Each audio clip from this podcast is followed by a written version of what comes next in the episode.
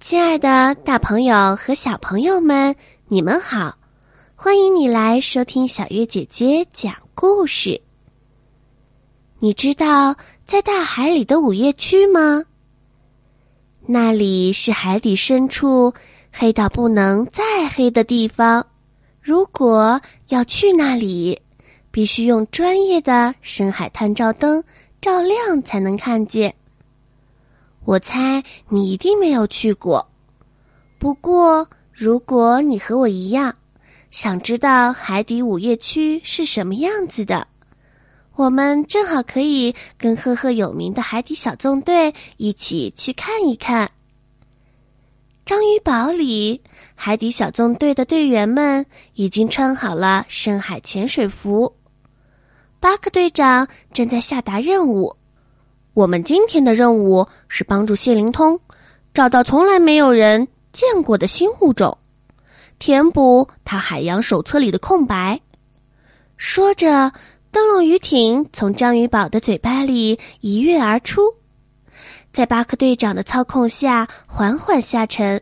皮生疑惑地问：“一点儿也不黑呀？”巴克队长提醒道。那是因为我们还在日光区。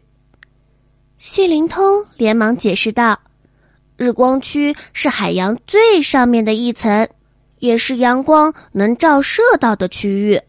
大多数的海洋生物都生活在这里。”顺着海沟下潜，舱外逐渐变暗，可见的生物也变少了。皮医生忍不住问。我们到了吗？已经很黑了。巴克队长却回答说：“没有，我们刚进入暮光区。”周围继续越来越黑。突然，有一阵声音传来，而且前方竟然在冒烟。难道这就是海底午夜区吗？那声音和烟都是什么呢？午夜区的新物种，是不是此刻就在他们周围？好了，可爱的小朋友们，今天的故事就先讲到这里了。欢迎收听官方正版《海底小纵队》。二零一九年二月二日起，每晚八点，每天一集，每周五天，喜马拉雅自制广播剧《海底小纵队》。